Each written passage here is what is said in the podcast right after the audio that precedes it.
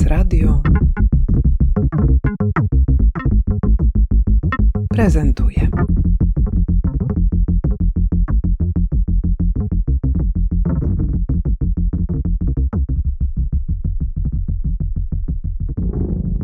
Nazywam się Monika Wrubel, jestem architektką, urbanistką, badaczką miejską.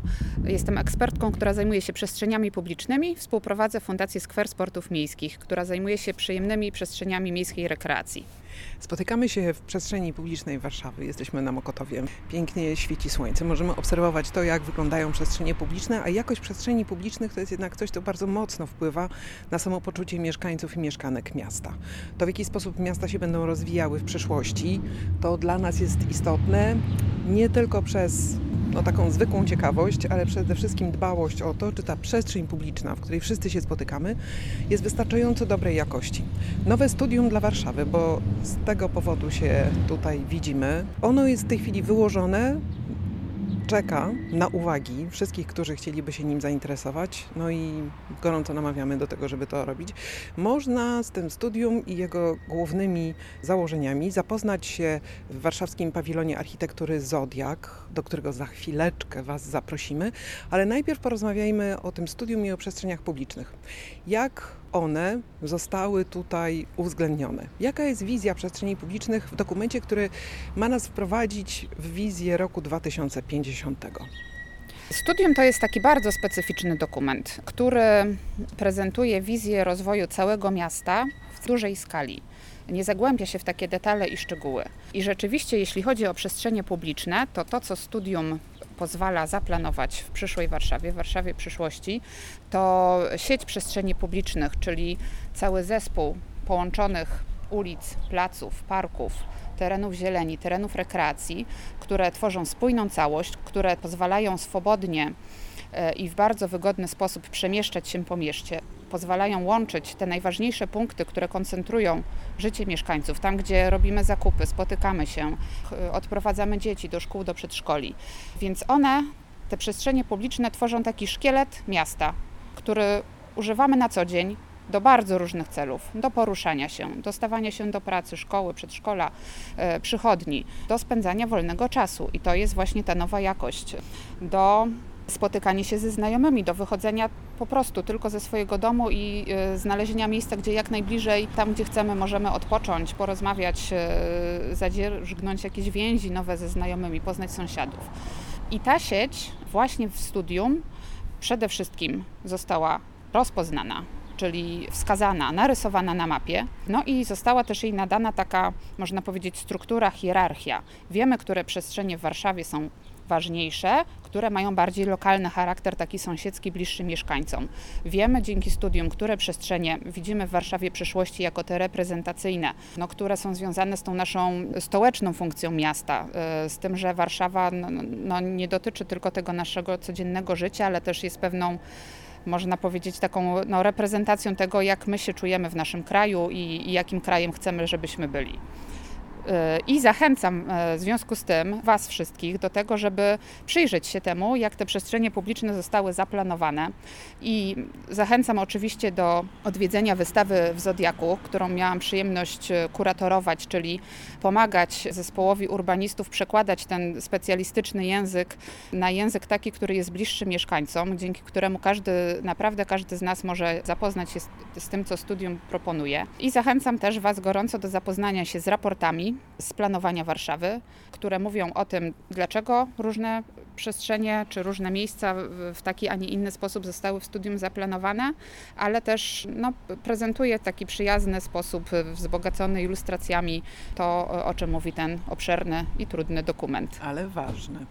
Czyli po tym wstępie bardzo Ci dziękuję za to wprowadzenie. Jesteśmy gotowi do tego, żeby wejść do pawilonu Zodiak i tam spotkać się z osobami, które pracując w Biurze Architektury i Planowania Przestrzennego faktycznie nad tym dokumentem pracowały. Monika Konrad, y, generalny projektant studium, nowego studium dla Warszawy. Piotr Szymański. Miałem przyjemność projektować y, studium Warszawy w zakresie błękitno-zielonej infrastruktury oraz y, przestrzeni publicznych. Spotykamy się w warszawskim pawilonie architektury w Zodiaku, który stał się w ostatnich latach takim centrum rozmowy o tym, jak wygląda nie tylko teraźniejszość architektoniczno-urbanistyczna Warszawy, ale także jak będzie wyglądała jej przyszłość.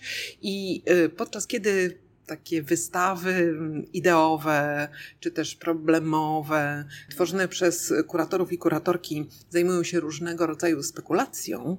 Ta wystawa, wystawa dotycząca studium, e, łączy w sobie dwa elementy. Odnosi się do przyszłości, ale jednocześnie jest e, bardziej konkretna, czy ja dobrze myślę, czy też poruszamy się ze studium w takim obszarze możliwości, który sprawia, że gdybyśmy chcieli jeden do jednego pomyśleć o tym, że to projektuje Warszawę, no to bylibyśmy w błędzie. No jest to dokument strategiczny. Ja jeszcze raz wspomnę, jak on się nazywa, bo ma taką długą i zawiłą nazwę. Studium uwarunkowań i kierunków zagospodarowania przestrzennego miasta stołecznego Warszawy. Studium przede wszystkim sposób, w który je tworzyliśmy, ma tworzyć politykę przestrzenną dla Warszawy na następne dziesięciolecia, bo tutaj y, projektujemy ten dokument do 2050 roku. To jest 30 lat. Więc e, no, nie może też zajmować się szczegółami, tylko że, tak jak podkreślam, jest to dokument strategiczny. Studium jest nam niezbędne do prowadzenia działań w mieście, czyli no, musimy mieć wytyczoną taką ramę, e, według której będziemy podejmować działania, ale przede wszystkim służy jako wytyczna dla miejscowych planów zagospodarowania przestrzennego które muszą być zgodne ze studium, czyli dokument sam w sobie nie jest prawem, aczkolwiek stanowi podwalinę pod prawo. Z całą pewnością w dokumencie strategicznym są kluczowe obszary, które są najistotniejsze dla przyszłości zarysowanej tą datą, o której wspomniałaś. Jak to jest w tym studium, które przygotowaliście? Co tam jest tymi niezbędnymi do osiągnięcia celami? Czy my się pokusiliśmy też na stworzenie wizji rozwoju przestrzennego Warszawy, która tam bardzo ładnie e, nam miga po drugiej stronie jako część wystawy w Zodiaku. Tutaj Warszawa ma być przede wszystkim zielona, zdrowa i bezpieczna, ma być miastem przyjaznych przestrzeni publicznej, w której wszędzie będzie blisko, wielu sposobów zamieszkiwania, bogatej tożsamości czy też sprawnej infrastruktury. E, na tej wizji zostały oparte już polityki kierunkowe. E, zanim e, stworzyliśmy część kierunkową, przez no, ponad dwa lata badaliśmy miasto, tak żeby mieć solidną podstawę do już założeń projektowych. Bardzo dokładnie przebadaliśmy strukturę, stworzyliśmy w kierunkach modelowe typy tkanki miejskiej, bazując na rozpoznaniu w terenie, czyli zbadaniu w ogóle całej morfologii miasta. Wiemy, że Warszawa jest, ma taką strukturę bardzo mozaikową. Próbowaliśmy już w samym projekcie uporządkować te przestrzenie, które są chaotyczne, a te, które są dobrze zaprojektowane już historycznie bądź się wytworzyły w ostatnich e, dekadach w ten sposób, e, próbujemy uzupełnić w ten sam sposób, e, dopełniając charakter, obecny charakter tej zabudowy. Badanie miasta to nie tylko to, w jaki sposób to miasto się naturalnie rozwija, ale także te postulaty, które są formułowane przez ruchy miejskie, przez wszystkie organizacje lokalne, które są bardzo aktywne w ostatnich latach i no, domagają się wręcz tego, żeby w wizjach rozwoju miasta uwzględnić taki punkt widzenia, który jest bardziej mieszkańcocentryczny niż urzędocentryczny. I powiedz proszę, jak, jak rozwiązaliście te kwestie? Konsultacje e, społeczne, oprócz tych ustawowych, czyli zbierania wniosków, były przeprowadzane no, dokładnie dwa lata temu. Pokazaliśmy mm, takie ogólne założenia studium, które można było skomentować, jak i również e, wszystkie te materiały, które wypracowaliśmy w czasie prac nad uwarunkowaniami, też tutaj e, w pawilonie Zodiak. E, podczas prac, no nazwijmy je badawczymi, również przeprowadziliśmy geoankietę, wzięło w niej udział na przeszło 16 tysięcy, jak dobrze osób, o ile dobrze pamiętam, które wskazywały przede wszystkim na jakość przestrzeni wokół nich, czego im brakuje, jakie miejsca lubią odwiedzać. I w ten sposób mogliśmy zrobić też taką mapę przestrzeni w mieście, w których się dobrze żyje. Piotrze, kieruję się teraz w Twoją stronę, mm. dlatego że powiedziałeś, że miałeś przyjemność projektować. Bardzo mnie to tak zaintrygowało, bo jednak praca nad studium powszechnie uważana jest za żmudne zajęcie, trudne zajęcie, zajęcie, które jest obciążone także dużą dozą krytycyzmu, który taki dokument siłą rzeczy generuje, wytwarza. Wiele osób chciałoby mieć wpływ na zapisy studium, no nie Czasem trudno jest pogodzić wszystkie punkty widzenia i wszystkie marzenia o mieście. Natomiast ta część, którą ty się zajmowałeś, czyli infrastruktura zielona i infrastruktura błękitna, to są dwa tematy, które powinny nas łączyć i że tutaj ten rozwój Warszawy, czy też jej przyszłość z mocnym akcentem na tworzenie przestrzeni zielonych, utrzymywanie ich w jak najlepszym stanie oraz na wzmocnienie obecności wody w mieście, no to że to jest taka już powiedzmy oczywistość, którą sobie tutaj w mieście na takim forum publicznym ustaliliśmy. Ale jak to wygląda w studium? To znaczy tak, mieliśmy bardzo dobry materiał badawczy, wejściowy, y, analityczny.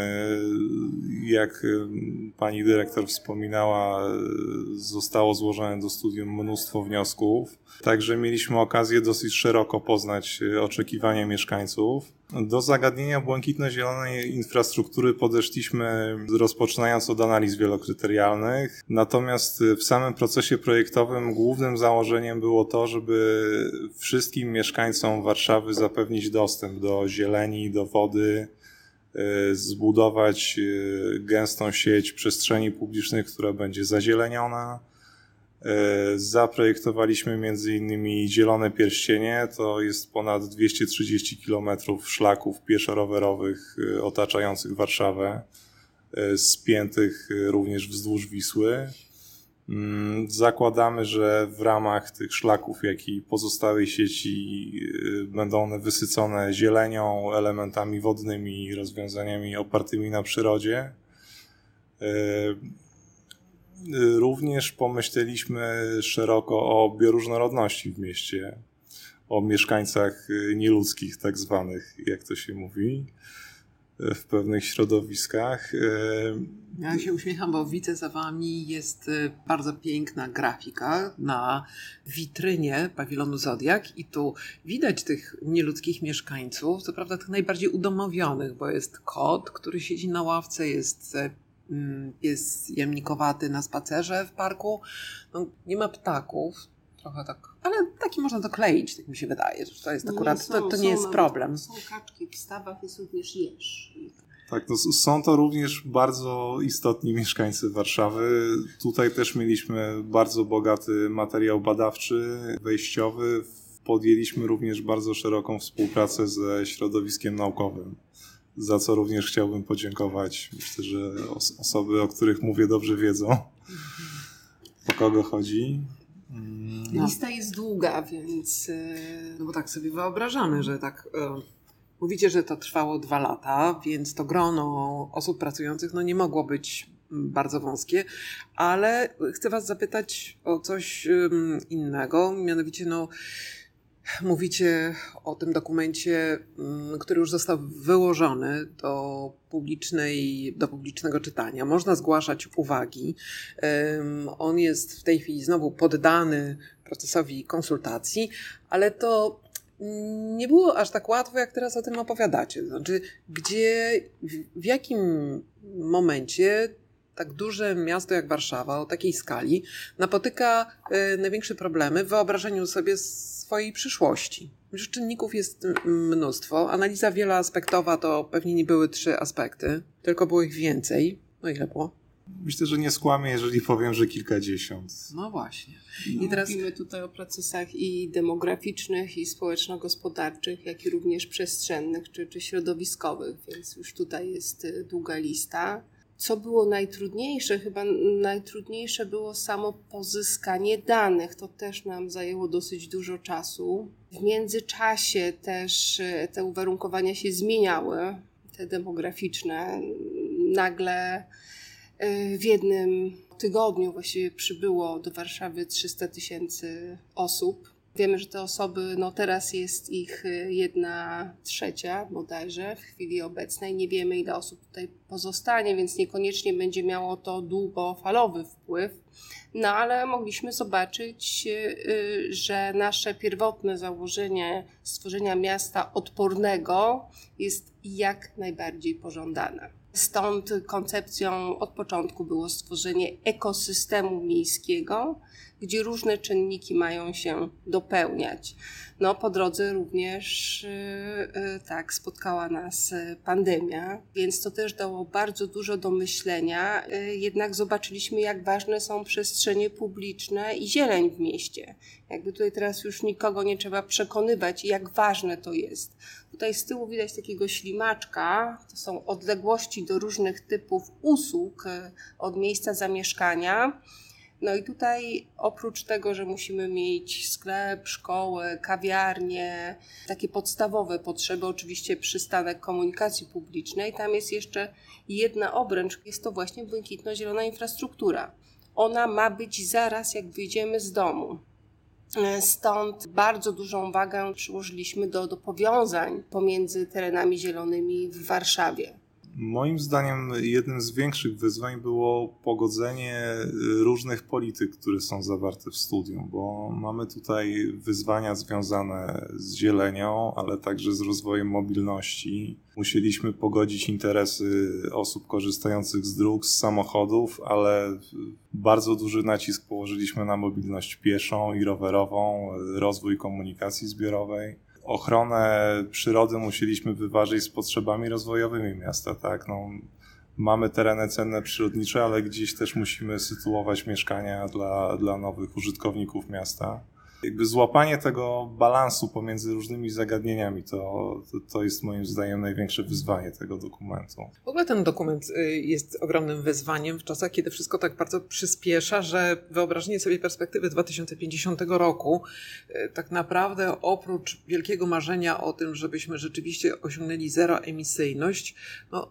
powoduje różnego rodzaju pytania o to, czy w ogóle jest sens tworzyć takiego rodzaju dokumenty. I pewnie nie raz spotkaliście się z takimi pytaniami, z taką argumentacją. Jak na to odpowiadacie? Po co dzisiaj, po co dzisiaj w tym świecie, który pędzi, tworzyć studium na te 20, 20-30 lat? No na pewno musimy wiedzieć, w jakim kierunku zdążamy, więc dlatego jest to bardzo ważne. Ważne jest też podjęcie decyzji, no i dalej priorytetów, y, y, które miasto chce, y, jeśli chodzi o jego rozwój. No, studium tutaj nie nadaje priorytetów, ale pokazuje, w jaki sposób zrównoważone miasto może się rozwijać. No dalej to są też decyzje mieszkańców, którzy oceniają to w, no, w chwili obecnej.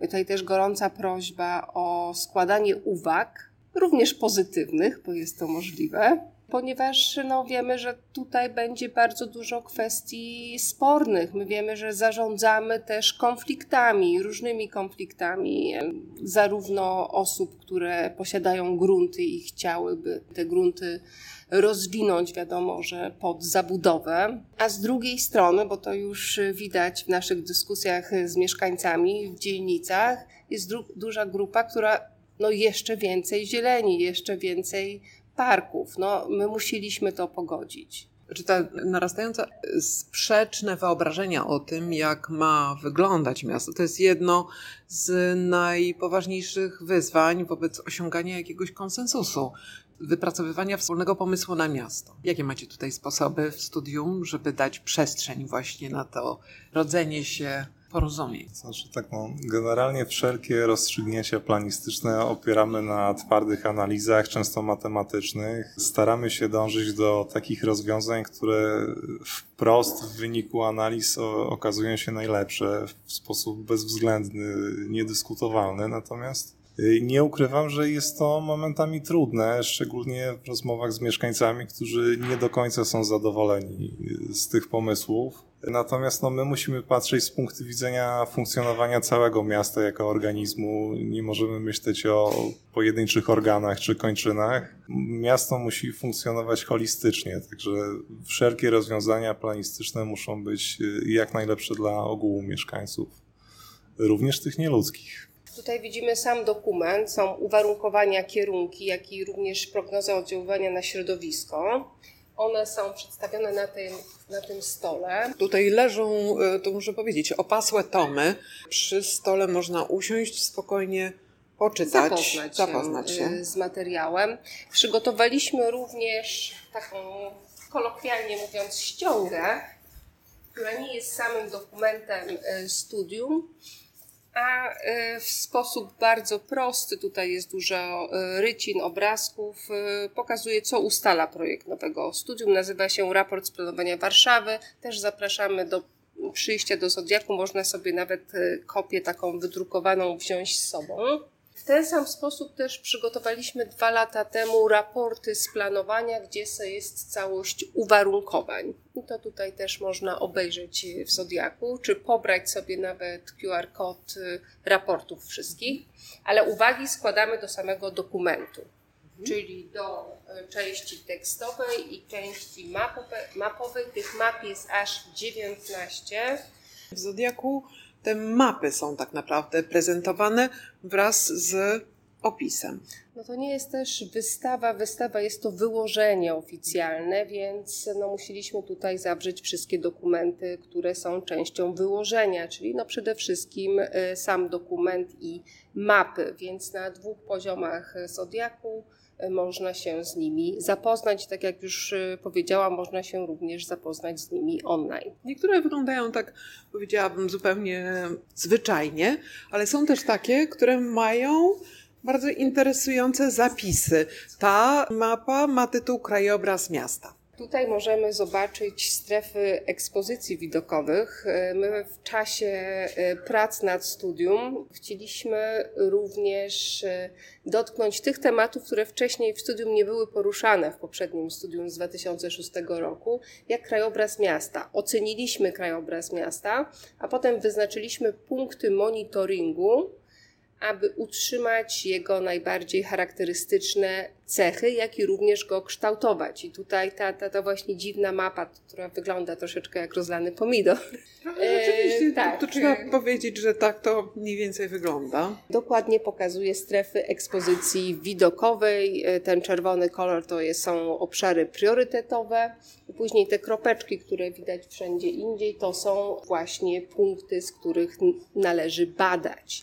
I to y, jest to bardzo ważne dla przyszłych projektantów planów miejscowych, bo to są te punkty, z których sporządzając plan miejscowy jeszcze raz będzie trzeba przeanalizować sytuację. Dobra, to chodźmy do następnej jakiejś kontrowersyjnej mapy, jeśli chodzi o jej oczywistość. No, mówmy się, te wskaźniki urbanistyczne mogą być e, nieco abstrakcyjne dla laika. Stąd pomysł na e, aksonometrię z typologią zabudowy, tak żeby widz, odbiorca mógł e, pobudzić wyobraźnię bardziej i uzmysłowić sobie, jak taki kwartał zabudowy będzie mógł wyglądać. W dokumentach również wprowadziliśmy ilustracje, które nie są ustaleniami studium, ale mm, pomagają jakby wyobrazić sobie, o jakiej sytuacji docelowej y, mówimy.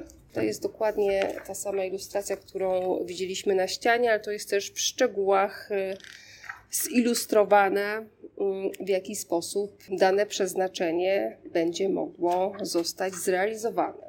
To chyba jest najtrudniejsze w, w tym dokumencie, żeby dać jasny komunikat, czym on właściwie jest, jaka jest, jaki jest jego status jaka jest jego rola, jaka jest jego funkcja. Niektórzy będą się spodziewać, że jest to skończona i kompletna wizja Warszawy i tak będą go oceniać.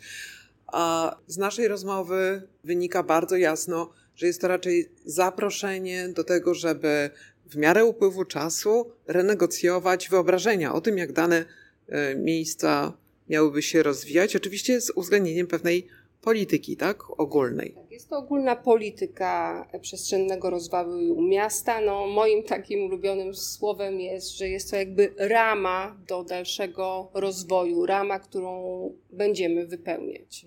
Czy z tym studium Warszawa jest progresywnym miastem, jest miastem, które ciekawie, w sposób nieszablonowy myśli o swojej przyszłości? Czy pozwalaliście sobie na rzeczy, które są e, bardziej eksperymentujące?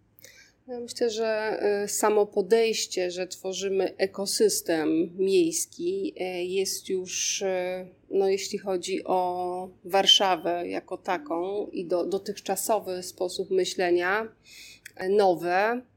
Oczywiście też wdrażamy wszelkie nowinki, czy, czy jakby trendy światowe, które już zaistniały i one są w wielu miejscach wdrażane.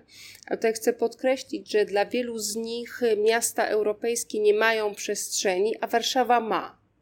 Więc to może być duża wartość dodana, że no oczywiście jeśli będziemy w stanie zrealizować wiele z tych założeń, no będziemy progresywnym miastem. Już nim jesteśmy ale będziemy mogli się e, w sposób zrównoważony dalej rozwijać. No, muszę powiedzieć, że ta sala wygląda już tak bardzo poważnie. Co w niej się znajduje? W tej sali mamy większość map kierunkowych. Jest to pewien suspens. W zasadzie wchodząc do, do pawilonu najpierw stykamy się z uwarunkowaniami. Prawdziwa niespodzianka czeka na minus jeden. No i mamy tu jedne z ważniejszych map, czyli y, błękitno-zieloną infrastrukturę, przestrzenie publiczne, zabytki oraz y, mobilność, a także infrastrukturę techniczną. Popatrzmy na to. Te mapy należy oglądać łącznie, czyli wiemy, że mamy transport zbiorowy, transport indywidualny, Mamy również e, sieć przestrzeni publicznych, która jest w zieleni, więc jakby wszystko to należy czytać e, razem. Jakby ten efekt końcowy właściwie znajduje się na wszystkich mapach. Można je sobie wszystkie nałożyć na portalu mapowym. To jest jedna z funkcjonalności. Także zachęcamy do odwiedzin tegoż medium. Ja bym tutaj jeszcze dodała, co jest bardzo ważne, jeśli chodzi o mobilność, to są punkty przesiadkowe, które mają być wygodne, no i też w przyszłości w ten sposób zaprojektowane, aby dały no, maksymalną wygodę przemieszczania się, czy też zmiany e, środka transportu, czyli kolej metro, kolej tramwaj, czy też e, tramwaj rower, czy tramwaj e, podróż piesza hulajnogą czy cokolwiek jeszcze innego w mieście się pojawi, tak? bo tego też nie wykluczamy. A tutaj jeszcze mamy co? W studium mamy całą mapę poświęconą gospodarce wodnej. Jest, jest to pewne nowum. Zbadaliśmy szeroko możliwości y, retencyjne, renaturyzacji cieków. Wiemy, że Warszawa w przeszłości miała dużo gęstszą sieć hydrograficzną, także chcielibyśmy w przyszłości te cieki, które zostały z różnych przyczyn skanalizowane, żeby one znowu pojawiły się na powierzchni, cieszyły oko mieszkańców. Zapewne pojawią się tam również y, zwierzęta, rośliny. No i wzmocni to oczywiście możliwości retencyjne miasta. Tak? Mamy kryzysy związane z suszą, z deszczami nawalnymi. Gęstszy układ hydrograficzny pozwoli sobie lepiej radzić z tymi kryzysami, zarówno magazynując wody, jak i odciążając y, kanalizację w krytycznych momentach. Co Was najbardziej zaskoczyło w tej Warszawie, którą zobaczyliście na przygotowanych wizjach przyszłości? Czy było coś takiego, co w ogóle stało się odkryciem dla Was? Dzięki zebranym danym, że w Warszawie jest coś, o czym nie mieliśmy pojęcia i możemy z tego w przyszłości korzystać. To znaczy, może w fazie projektowej nie było wielkich zaskoczeń, gdyż sami ten materiał przygotowywaliśmy, natomiast na etapie diagnozy było kilka odkryć. Chociażby to, że bioróżnorodność, która wydaje się, że tylko hasa nam po lasach na obrzeżach, Y, również ma swoje miejsce blisko centrum miasta, w parkach, w mniejszych ciekach wodnych. Wydaje mi się, że jest to dosyć nieintuicyjna wiedza, a okazuje się, że są tu naprawdę rzadkie gatunki na wyciągnięcie ręki. I nogi. I nogi.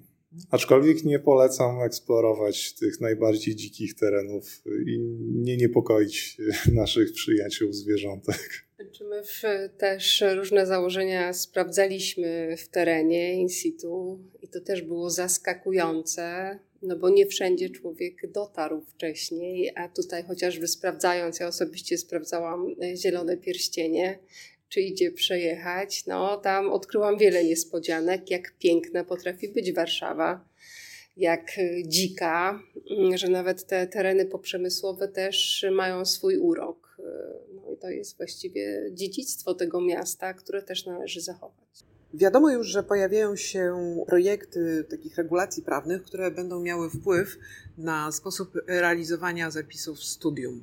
Mówi się o planach ogólnych. Czym to właściwie jest?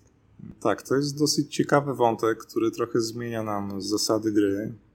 Do tej pory mieliśmy trochę taki dualizm w planowaniu. E, bo tak, pojedyncze decyzje administracyjne, tak zwane WZ-ki, myślę, że wszystkim znane, nie musiały być do tej pory zgodne z, ze studium, czyli z polityką przestrzenną miasta e, i nadal nie muszą być. Natomiast e, proceduje się projekt zmiany ustawy o planowaniu, który obecnie został przegłosowany przez Sejm. Teraz idzie do Senatu i zobaczymy, co się dalej z nim będzie działo. No i on zakłada wprowadzenie zamiast dokumentu studium czegoś, co się będzie nazywać planem ogólnym. I zmienia to o tyle całą koncepcję planowania, że jeżeli miasto uchwali plan ogólny, a musi to zrobić, jeżeli ta ustawa wejdzie w życie, no to wszelkie pojedyncze decyzje administracyjne będą musiały być z nim zgodne, czyli uzyskamy w ten sposób pewną spójność rozwojową miasta. Nie będzie tak, że w studium zakładamy sobie pewne obszary rozwojowe czy ochronne, a one nam się równolegle zabudowują na pojedynczych decyzjach. Także ten rozwój miasta będzie, jeżeli ta uchwała wejdzie w życie, bardziej spójny i bardziej kontrolowany. I to oznacza śmierć WZ, znaczy, które są obarczane winą za wszystkie chaotyzujące zjawiska. Śmierć WZ w obecnej formie, tak. Generalnie, no, użyjmy może tego słowa, no, różnych patologicznych inwestycji, które często zaburzają jakiś harmonijny rozwój miasta, zabudowują nam rezerwy pod parki, pojawiają się w rezerwach pod trasy, które są kluczowe dla skomunikowania pewnych obszarów miasta, jak również mogą być bardzo kosztochłonne dla miasta. No wyobraźmy sobie zabudowę pośrodku niczego, którą trzeba obsłużyć infrastrukturą, y, transportem zbiorowym, drogami, wyposażyć y, takie osiedla w parki, szkoły, przedszkola. Z różnych szacunków wynika, że takie obszary oderwane od reszty tkanki miejskiej y, są dużo droższe, często trzykrotnie lub więcej niż zabudowa w już wykształconej strukturze miasta. Tak? Także no, chodzi tu również o zrównoważone finanse miasta, nie tylko o rozwój przestrzenny, ale czysto ekonomiczne sprawy. Wszyscy płacimy podatki, Także powinno nam również zależeć, żeby te pieniądze były wydawane w jak najbardziej racjonalny sposób. Musimy jeszcze tylko e, wyjaśnić skrót, którym się posłużyliśmy. Niesłusznie nie powiedzieliśmy, co on oznacza. WZ to decyzja o warunkach zabudowy. WZ można dostać również nie na swoją działkę. Można po prostu zawnioskować o warunki zabudowy, czyli jaka zabudowa może się pojawić na danej działce, jej formę, wskaźniki, sposób zagospodarowania. Y, I co ciekawe, takich WZ może być na daną nieruchomość nieskończenie wiele.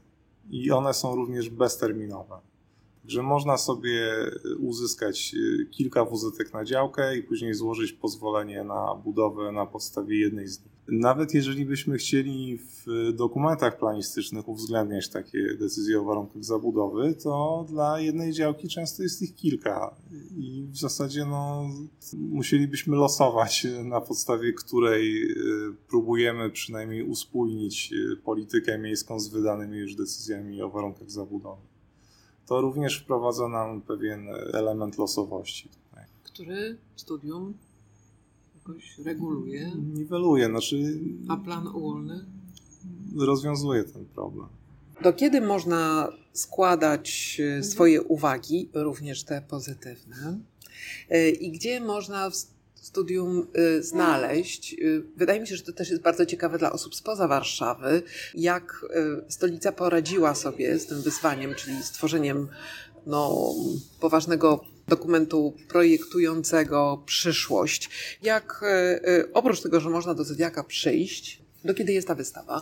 E, wystawa jest do końca września. Również do tej daty można składać uwagi. Jak to można robić? Uwagi można składać na wiele sposobów. Jest też y, portal do składania wniosków. Po raz pierwszy jest w taki sposób przygotowany, że nie wychodząc z domu można złożyć uwagę, jak i również dołączyć ją do odpowiedniego miejsca na mapie. Więc jest to bardzo wygodne. Mamy nadzieję, że to pomoże mieszkańcom. Jest to zakładka, która widnieje teraz jako pierwsza y, na portalu mapa.umwarszawa.pl. Czyli wszystkich zachęcamy do tego, żeby skorzystali, czy są z Warszawy, czy nie są, zobaczyli jak to wygląda. Wam bardzo dziękuję za to krótkie oprowadzenie i życzę powodzenia w czytaniu tych setek, tysięcy uwag, które pojawią się już we wrześniu. Tak? Zachęcamy, tak, proszę składać.